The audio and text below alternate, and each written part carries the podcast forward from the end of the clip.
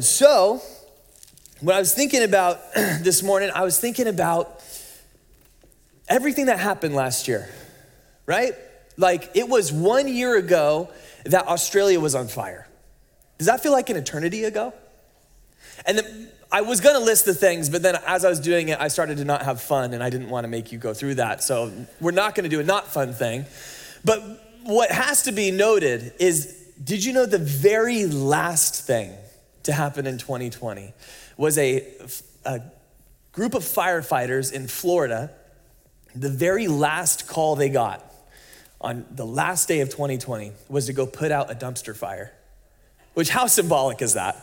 I thought that was so stinking funny. but this year has been a little crazy. This year has been pretty iconic in how crazy it's been. We'll be talking about it for probably a long time. It will be referencing it, joking about it, crying over it. You know, there'll be movies made about it. They'll take some stuff out because they don't want to make it too scary, but it it's been pretty nutty. It's for me, it's kind of like there's this movie that I saw when I was in high school. I went with my friends down to Southgate Cinema, and it, it was the single worst movie I've ever seen in my life. So what happened is it's a spaceship, with all these people on it, and somehow there's aliens on it. And so for two and a half hours, the movie is filled with chaos and violence and fire and just stress. Like they're trying to get you as anxious as they can be. That was the sole purpose of the movie. So, like, the movie does this where it goes scary, scary, violence, violence, explosions, and then it tries to lull you into calm and everything's gonna be okay. And then the aliens right above him, oh no, and then they better run, run, run. And then it's just going back and forth like that between extremely anxious to maybe it's gonna be okay. And then at the very end of the movie, everyone died. That was that movie. Like, have you ever been in a movie theater and people stand up, they start whistling, going, Woo, that changed my life, as if like the director or someone who's ever involved in that movie is in the room? That did not happen in this movie theater. So, this movie theater, it ends and it was just quiet and the screen was dark, and I think people were expecting something more, and then the lights came on. It's like, oh, I guess we should leave. And so we left, and no one's really talking. And so all, my friends leave. I'm sitting with my buddy Craig on a bench outside of Southgate Cinema, waiting for my parents to come pick us up because we're in high school, we don't drive yet. And neither one of us is talking. We're just sitting there. You know when your your mind is somewhere, so like you're physically here, but mentally and emotionally you're somewhere really far away because you're kind of processing whatever that was, and it's just like deep in you. Both of us are just sitting for a long time. There's cars coming and going, there's people coming and going. And Craig just goes, I can't calm down. And I go, What? And he goes, I'm so stressed right now. I, am just waiting for a car to explode or an alien to come run at me or for someone to start screaming and the sky to burn up. Like, I'm, I'm waiting for bad stuff to happen. And I'm sitting there going, My heart's beating too. Like, uh, pretty quick. I'm, I think I'm a little stressed because for the last two and a half hours, we had been conditioned that whenever anything's calm, something really bad's about to happen. I kind of feel like going into 2021, I'm sitting on the bench outside of Southgate Cinema thinking, what else can go wrong now? Like, are things gonna be better because we're in January, or did 2020 just set the bar and 2021 is gonna leap that thing? Like, where are we headed right now? I don't know if there's anyone else who feels that way.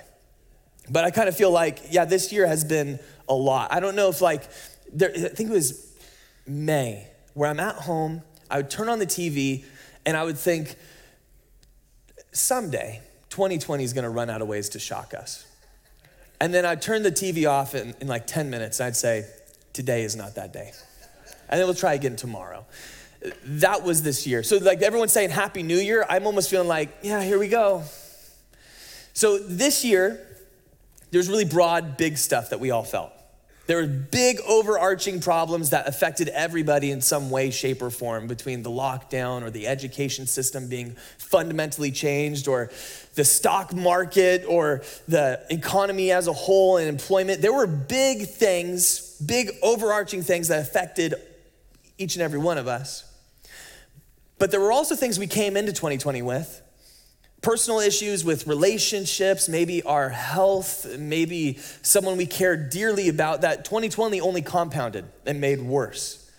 You may be heading into 2021 with unique issues to you that make April of 2020 sound like a good place to go right now, where there's issues with your marriage or your health or your kids' health or the loss of someone you love, where you think, I really don't want to face this right now.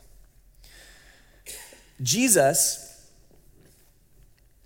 in Matthew chapter 6, is standing in front of a really large crowd who's going through really big uh, issues that's, that's affecting everyone standing in front of them. There's big issues with the government, there's big issues with the different religious parties and the fighting between them and the fighting between them and the government. There's, there's major issues socially and politically and economically with all the people sitting in front of Jesus on the Sermon on the Mount.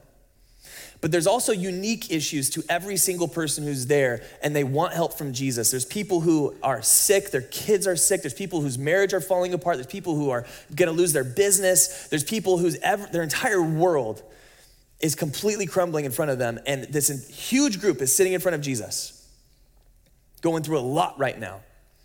And Jesus gives them two things two things that are always true, two things that I think if you and I take, and really lean into Him. Really take to heart the things that Jesus is telling us. Not only will it help you get through 2021 in a way more calm, encouraged, hopeful way, but you can take it into your daily life, into your marriage, into your workplace, and it can transform you. It can have you live life the way that you're supposed to live life. If it worked, if Jesus says it works for that group of people, it, it could definitely work for us. So if you have your Bible, you can turn to Matthew chapter 6. We're going to be starting in verse 25.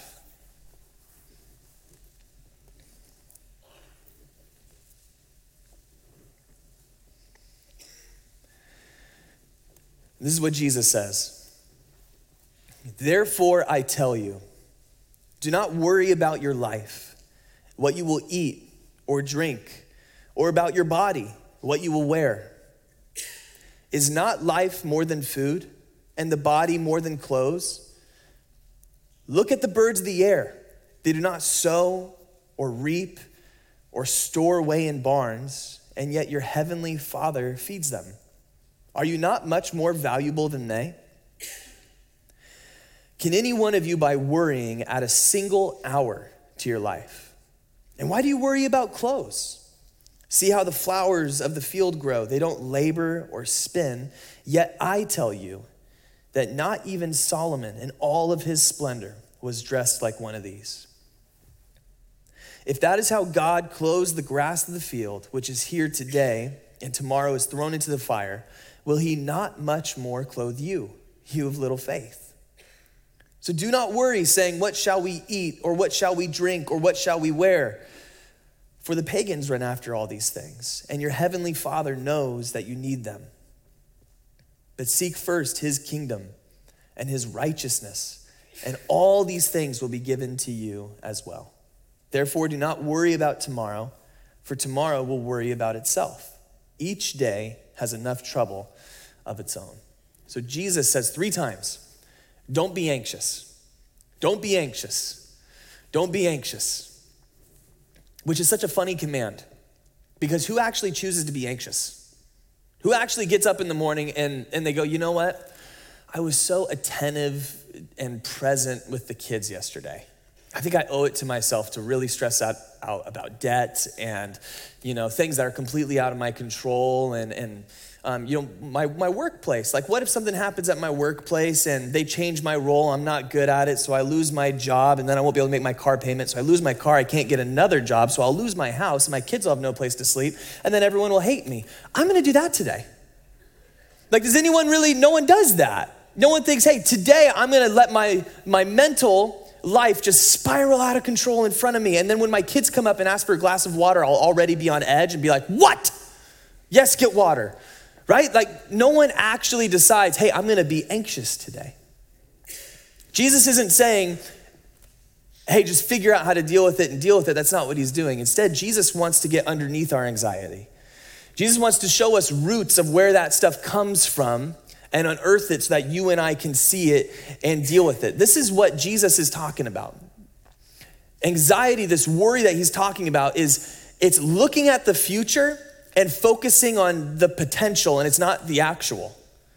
this could happen, and if that happens, this will happen, then this will happen, and then you're entirely focused on what could potentially ruin your life and cause everyone to hate you and, and cause everything in the whole world to fall apart. But you're not actually focused on what's actually there. What anxiety is, is it's a deep desire to control what you and I can't control. And it's actually deep in every single person, that desire to control something that's not ours to control. Pascal has this quote that's so brilliant, and he just says, No one desires to be a king more than a deposed king. No one desires to be a king more than someone who had that title, had that position, had that power, and now doesn't anymore. Because he'll always look at the new king and say, I would have done it different. I would have done it in a better way. I have different plans. That's not how I would have ran that, that role. It's just the same with like a CEO. No one desires to be a CEO of a company more than one who was removed from that position and now has to watch someone else make that decision for those company, for that company. And the Bible tells you and I the reason that we have this deep, this wanting to control things that are out of our control is because we were designed that way. We were designed for a position that you and I don't have anymore. That when God created the world, He made it perfect. That there was no death in it, there was no wickedness, there was no dishonesty, there was no pain, no hurting. And God created man to fit in that world in the position to be right next with God where God wanted to co rule and reign over earth with his creation. And he said, Have dominion over everything that I've made, control it, be in charge of it. And Adam, humanity, humans, what they did, what Adam did is he said, Well, I actually want God's job.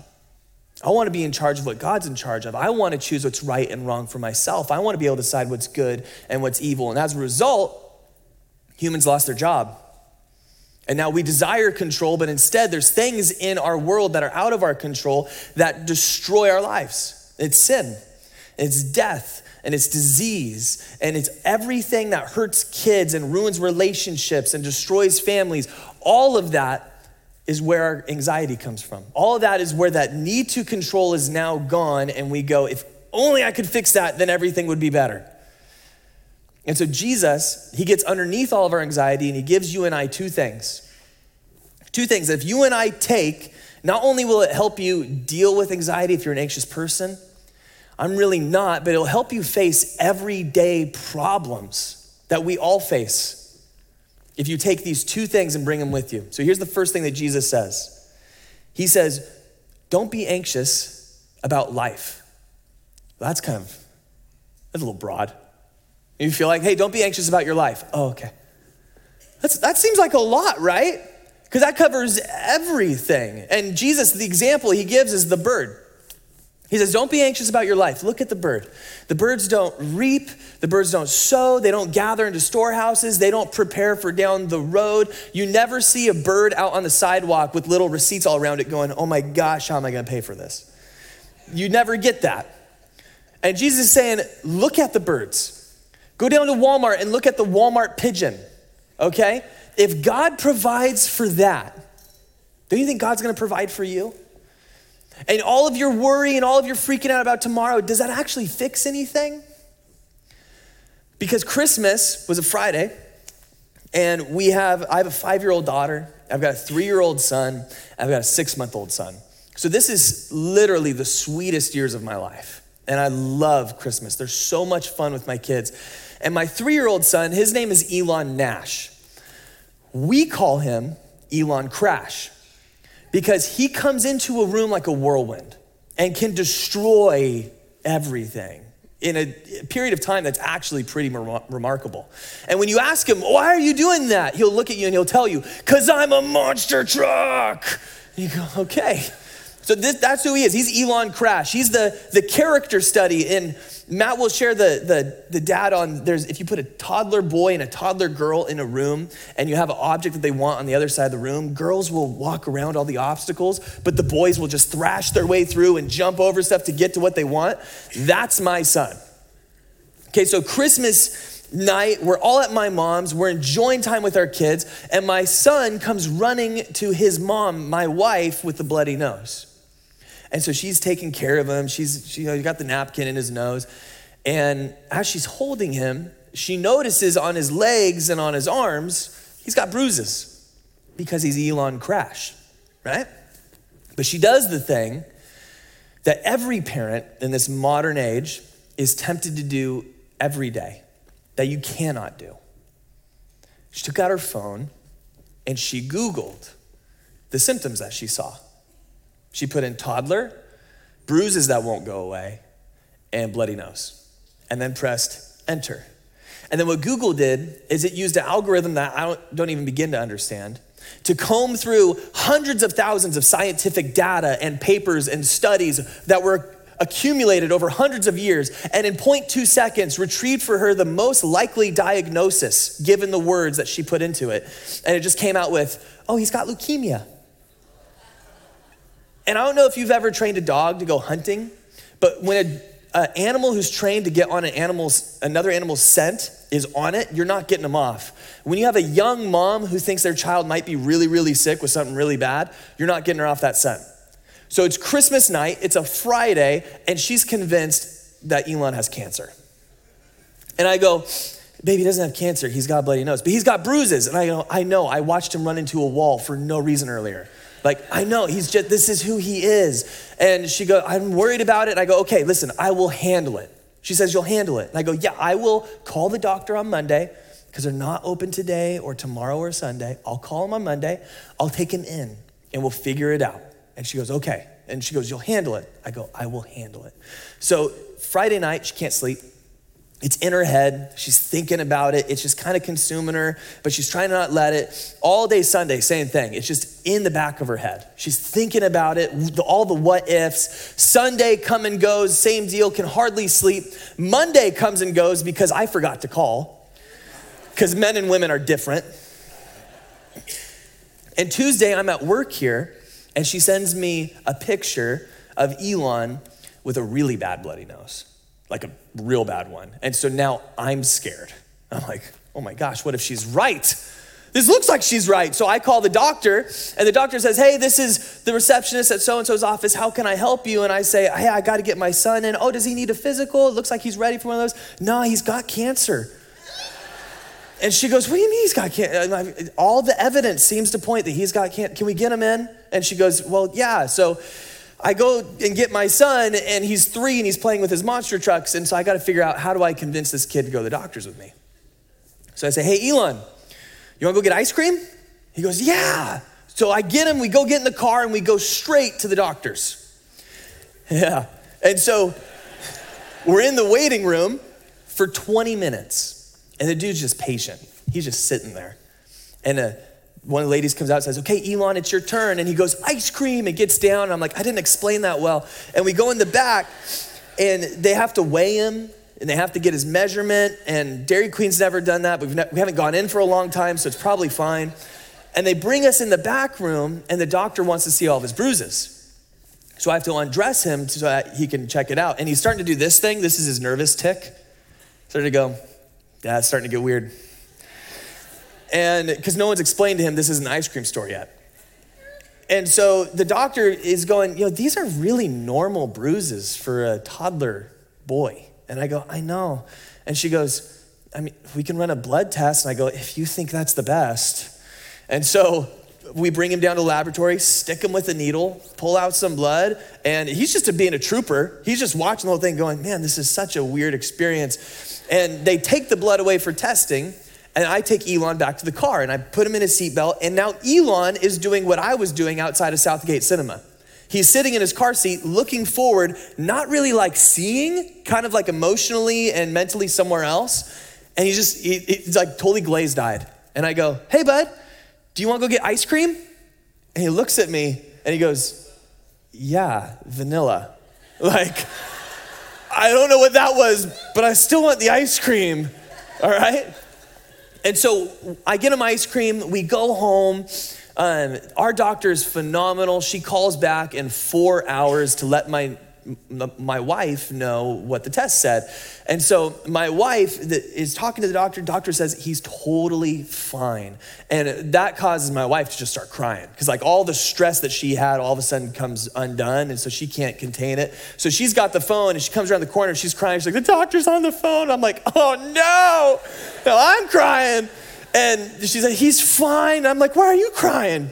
And so all of that is to say, did any of her stress or anxiety or worry do anything to change the diagnosis that came back from the doctor? Here's what it did change.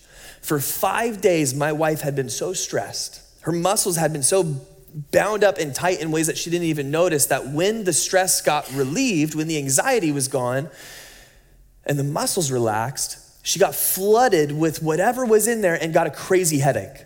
Like, I've been in two car accidents, neither one of them was my fault. My insurance will attest to that. And whenever you, you get a car accident, you get all these knots. When you get them worked out, sometimes you get a headache. She had that for two days, this gnarly, crazy headache because of all the stress and anxiety and worry she had over this. So it didn't do anything to change his diagnosis. If the diagnosis came back the other direction, all of her stress and all of her anxiety, all of her worry would have done nothing. It just would have been worse. And now you think about the millions of people with all the stress and anxiety and freaking out and tension that there has been over the election and the education system and the economy and everything that is completely out of their control that people lose sleep over, that people get so stressed out about that did not change it even a little bit. Jesus is really trying to ask you and I who do you think is in control? Am I in control? Or is God in control? And whenever you and I get into those anxious moments, we need to take a second and think about all that God has made. Consider the birds. Okay, God provides for that. God is taking care of that. God's got a plan for that. If God has a plan for that, I bet you God's got a plan for me. Because how much more valuable am I than a bird? If God's gonna provide for them, I know He's gonna provide for me, but you can only really believe that God is in control. You can only really allow God to be in control of the things that only He can control if you believe that God cares for you. And so the next thing that Jesus talks about is the body. He says, why are you so worried about your body and what you'll put on it and what you're going to wear and what you're going to eat and drink? Why, why don't be overly concerned about that. Look at the lilies of the field. Look at the flowers. Look at how beautiful they are today, and their only purpose is to be beautiful today, and then they'll be dead and they get thrown into the fire. Don't you think God's got better plans for you than that? And it's interesting the illustration that Jesus uses. He talks about Solomon talks about this guy that had more wealth, that had more opportunity to explore whatever his heart desired than anybody else. Solomon had more wives than there are days in the year. Solomon had the acclaim and the attention and the status of all the nations around him looked up to him. He had more money than he knew what to do with. He's basically Jeff Bezos. Right? That's who Solomon is. And Jesus says, even Solomon on his very best day, isn't as beautiful as the lilies of the field. And there's stuff that you and I, we think, man, if I just had this thing, if it was new car, if it was better clothes, if it was a better house, if it was a better spouse, if it was better kids, if I had a better job, if I could just get that one thing. There's this one piece that's missing. If I could have that, well, then I would be accepted, I'd be beautiful, I'd be whole, I'd be significant, I would matter. And, G- and God's saying, yeah, actually, the lily that just is, is more beautiful than everything Solomon had on his very best day. That God actually cares for you right where you're at. That God actually has a plan for you with who you are and the place that you're at. You don't have to become something to be used by God, to be wanted by God. He wants you right now. God's got a plan for you. And Corrie ten Boom has got this brilliant quote that says, Sometimes you only realize that Jesus is all you need when Jesus is all that you have. Jesus doesn't want for you to get this next thing and then he's got a plan for you. Jesus has got a plan for you. God cares for you. And so, Jesus, instead of being focused on these two things, Jesus says, instead of all of that, remember that we have a Father in heaven. And instead of spending our energy elsewhere on all the things that we can't control or all the things that can make us anxious or worries, he says, spend your energy seeking the kingdom of God and his righteousness. Here's what's so significant about Jesus calling God in heaven our Father. That's something no other religion has, that's something no other group of people has. Every other group of people can manufacture and come up with their own God that they have to go to and figure out ways to please. And, and, and if I have the right stuff, then God will love me. Jesus isn't saying that you just have a God, He's saying you've got a dad. He's saying that you've got someone who cares for you. Your perspective is not like the pagans that go, Well, what are we gonna eat and what are we gonna drink and what are we gonna do? The whole world is falling apart. Jesus is saying, You have a father. And what happens is we can allow our circumstances to cloud us, and then we forget that. We forget that God's actually in control, and we forget that God cares about us because our circumstances are all that we can see. You have Elon who is in the waiting room for 20 minutes. Dude, what three year old likes to sit for 20 minutes patiently? It's crazy. And then you had Elon get on the, the scale, and now he's getting pushed against the wall to get his height, and now he's getting undressed in front of a stranger. It's kind of humiliating. And then we're gonna take him to a laboratory and we're gonna poke him. And he doesn't understand any of it. He doesn't get any of it, but you know what he held on to the entire time? Dad said there's gonna be ice cream. So I'm gonna trust dad. That was it. He's like, Dad said there's ice cream, there's gonna be ice cream. You and I have to do the same thing with God's promises. He's your dad. He's a good father. If a dad who is forgetful and awful like me will get good gifts for his kids, don't you think that your dad's, your heavenly father, is gonna get you better gifts? Don't you think he's got better plans for you? That you have a, here's what Jesus is saying you have a personal God who sees you, who knows you, who hears you, who remembers you, that isn't gonna abandon you. And once you know that, you're able to seek the kingdom of God. And here's what that means seeking the kingdom of God. It means let God have his place, and then you join him in his kingdom. God's place is God is in control. That's God's job to worry about the big things like the government or the economy or the education system or all the things that are out of your control. You give those to God. How much do you like it when someone who doesn't know anything about your job comes in and tells you how to do your job better? Isn't that awesome? That's what we do to God every day. We say, I do it different. And God goes, I know you would. It doesn't mean it's the best. It means allowing God to be in control of what only He can control. We have this saying amongst the Edgewater staff to always look for the Good Friday. And that's a theme that goes throughout the entire Bible. So, like, one of my favorite stories is in Genesis, you have a guy named Joseph who's 16 years old when he gets sold into slavery by his brothers. And when he's in his slave master's house, the slave master's wife accuses him of rape. So he gets thrown into prison where he's forgotten for years. And years and years and years go by since he was at home with his dad, and how easy it would be for him to say, God does not love me. God doesn't care for me. And if he does care for me, he's certainly not in control. I mean, look at my circumstances. This is terrible. Objectively, anyone can say what is happening to Joseph is terrible. This is not great. But Joseph over and over and over again, something that, that is part of his life says, oh, I, I, can't, I can't sin against my God. He continues, even in his terrible, terrible circumstances, to believe Dad said there's ice cream. Dad's promises are true. Dad cares for me. Dad's in control. I don't get what's going on. I'm not sure why they're taking my blood right now. I'm not sure why I'm having to be whatever's going on around me. But I'm going to trust that, that dad has ice cream, that dad's in control.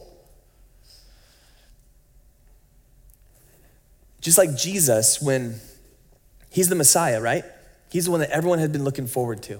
He's the King of Kings. He's the Prince of Peace. He's the Lord of Lords. And now he's present. He's here. He's been born. He's walking around his, with his people. He is healing people. He's, he's setting people have, have had demon possession. Now they're being set free and they're praising God. Lives are being changed. People are being raised from the dead. Jesus is here. This is the moment we've been waiting for. And then he's arrested and then he's beaten, and mocked and humiliated and slandered. And then they're going to whip him so badly, the Bible tells us he doesn't even look like a human anymore.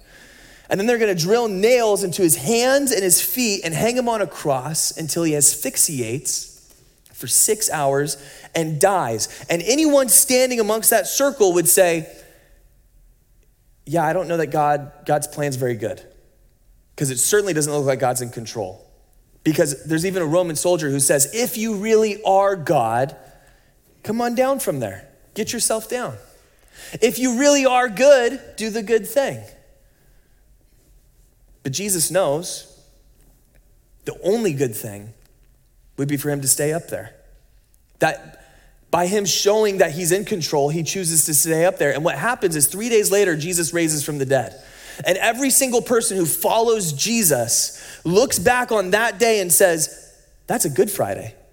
That wasn't bad. That's actually the best thing that could have ever happened for me. Because Jesus died, I can have life. When Jesus died on the cross, he took all of my wretchedness, my brokenness upon himself, and now I can live because of him.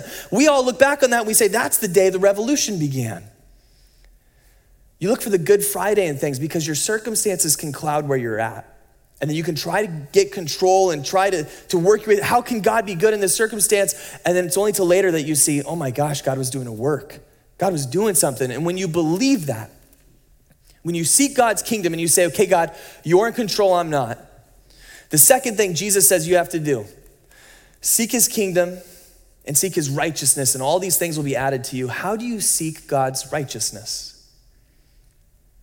Especially considering the biblical definition of your righteousness. Because Isaiah tells us that all the best work that you have, all the best effort, your best intentions, all the greatest things that you could do, you get them all together. This is the best that your life has accumulated of. And you go and you present it before God and you say, I did this for you. What Isaiah tells us that translates to, what that looks like, what that becomes, is it's actually disgusting, filthy, literally menstrual rags. And God doesn't want that. And that's the best that you got. So then, what are you and I supposed to do? How do you seek God's righteousness if the best that I got is horrid? It's all tainted. What do I do? Well, Second Corinthians chapter 5 verse 21 tells me this, tells you this, tells us this that Jesus, the one who knew no sin, he became sin so that you and I might become the righteousness of God. Do you know the story of Dr. Jekyll and Mr. Hyde? Dr. Jekyll is a normal human being. He's got flaws, he's got failures, he's got good intentions. But when he takes the drink, he becomes Mr. Hyde. Well, there's no good intentions anymore. He's the absolute perfect example of depravity and awful and sin. That's who Mr. Hyde is. And the Bible tells us there's not a redeeming quality in it. That when Jesus got on the cross, he became our sin. He became Mr. Hyde. He became the perfect picture of all of our brokenness, all the world's wretchedness, all the things that make you and I anxious that shouldn't be here. He took on himself. And now you and I have the opportunity, have the responsibility to become his righteousness. And what that is, is that's a daily thing, it's an hourly thing where you say, Jesus, you, will you take my brokenness and will you give me your righteousness? Lord, will you take my brokenness in this? Will you forgive me and help give me the, the strength that I need to forgive this person who's really hurt me? God, I look at the way you've been generous with me. Okay, Lord, help me to be generous with this person. Help me believe the best about this person. Help me, Lord, empower me to walk out the life that you gave up for me. It's a daily active decision to pursue his righteousness every day. And this is how this practically works out. There's someone in the Bible who's actually in a pit of really bad despair. He's in a really bad spot. But he believes these two things. He believes God's in control and God loves me he believes that he's got a heavenly father. He's pursuing the kingdom of God. There's things in my control that I just want you to take, God. Here's what happens there's a man named David. David is the best king that Israel has ever had apart from Jesus. David had been told by God that his son Solomon would be king. But his eldest son, Absalom, didn't like that idea. And so now his son Absalom is trying to have him killed, murdered, so that he can be king. Now get that. David's son, the kid that he would cuddle with, the kid that he taught to talk and how to read and how to write, the kid that they would throw the ball around with, that son, his pride and joy, that kid is now an adult who wants his life and his title and his job. And he's willing to turn an entire country around to get it from him. David's life is in shambles. His relationships are destroyed. His family's a mess. His lineage is nothing now. And so David is out on this hill, kind of contemplating what do I do? It seems like everything is falling apart. I don't see any good that can come from any of this. And in Psalm chapter 11, this is what David writes. He's got some advisors with him. These are really wise people to get that job. You have to know a lot about the country and what's going on in the world. And David records for us what they say to him. And David records what he's been meditating on in his heart. It's Psalm chapter 11, verses 1 through 3, is what the advisors say. So David writes, In Yahweh I take refuge. How can you say to my soul, and this is what the advisors say, flee like a bird to your mountain? For behold, the wicked bend the bow they have fitted their arrow to the string to shoot in the dark at the upright in the heart. If the foundations are destroyed, what can the righteous do? The advisors to the king said this Hey, you need to run because if you don't run, then they're gonna come. And if they do come, they're gonna kill you. And if they do kill you, the whole world is gonna fall apart. Do you see what happened? They started focusing in on the things that they can't control, and their, world, their whole mindset went to the potential and not to the actual. They started spinning out of control. If everything's gonna fall apart, the world is gonna be destroyed. You have to run. And this is David's brilliant response in verse 4 of Psalm chapter 11. He says this so simple Yahweh is in his holy temple, Yahweh's throne is in heaven. That's what he says to him. Look at what he says. He says, No, God's in his holy temple. Speaking of in Jerusalem, they have this temple that they built for the Lord that they could go to meet with God. They could go to seek forgiveness and redemption. They could go to cast all their cares upon Him and remember that this is a covenant God who loves us, who's got a plan for us, who, who's going to redeem us from all these issues that are overwhelming us. He's a personal God. He knows me, He cares about me, He loves me. He's saying, I've got a heavenly Father. I've got a God who cares for me. I know God loves me. And the second thing he says is God's on his throne, that God is in charge, that God uses governments and people in high positions as building blocks to get his will done. Nothing surprises Jesus. There's nothing that gets snuck in on a ballot that Jesus wasn't in on. Like Jesus knows. And so what he says to these people is, I know my God loves me, and I know my God is in control. And he finishes out the rest of Psalm chapter 11 talking about righteousness. Just like what Jesus said, if you seek first the kingdom of truth, you seek first the kingdom of God and his righteousness, then everything else will be added to you.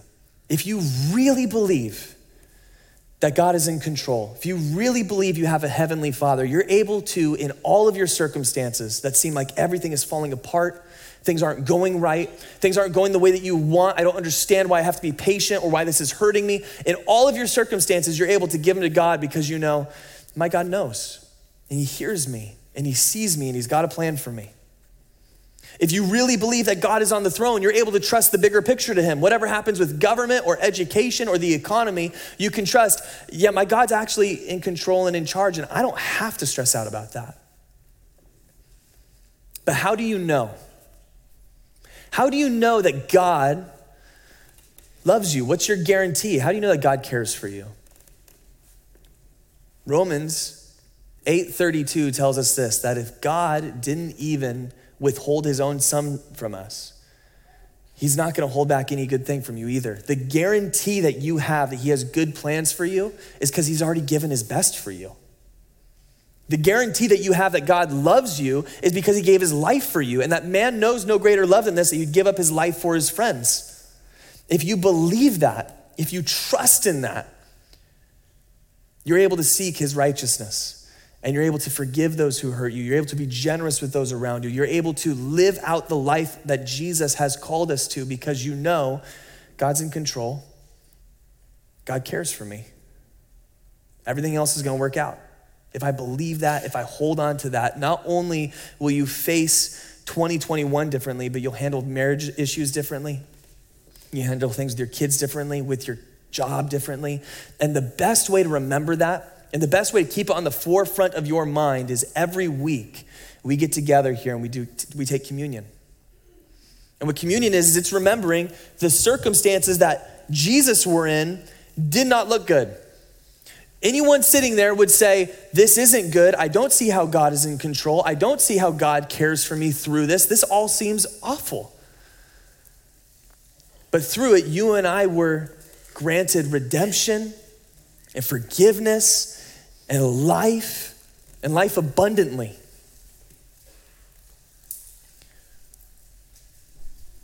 Jesus, we're so thankful to be called your people, that we can come together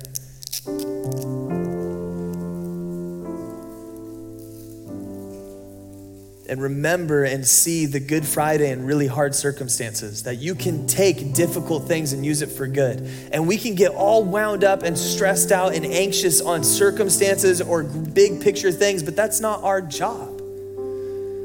Tomorrow's got enough of its problems. Today, I've been called to pursue your kingdom and to pursue your righteousness. And I get to do that because of your sacrifice for me. I get to actively pursue the life that you gave for me on the cross because you were broken in my place. Let's take the bread together.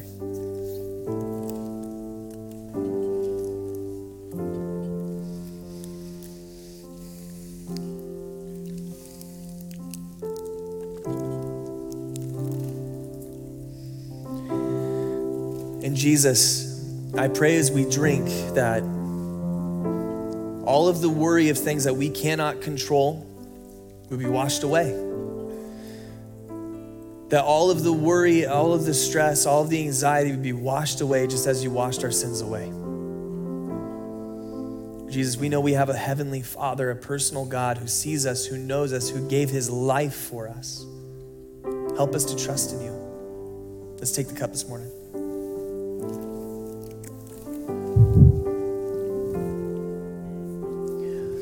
So every Sunday, we have the opportunity for baptism. And what baptism is, is it's a decision that you're making to publicly declare, not to only to everyone here, but to also the entire spiritual world, that you're going to seek God's kingdom and his righteousness. That you're going to turn away from pursuing whatever you were doing before, and instead you're saying, okay, God, I'm going to give up all that to you. I'm going to trust you. I'm going to trust that you care for me. I'm going to trust that you've got plans for me. I'm doing this. Don't leave here today if you're not baptized. Pursue his kingdom, pursue his righteousness, join Team Jesus. And also, if there's individual problems that you have, things that you've been struggling with that are, are mounting, they're overwhelming, it's a lot, they're, it's compounding on top of everything else that's happened this year. There will be people up front to pray with you. Don't leave without getting prayer. Don't leave without going to your heavenly Father Will you guys stand with me for one last song?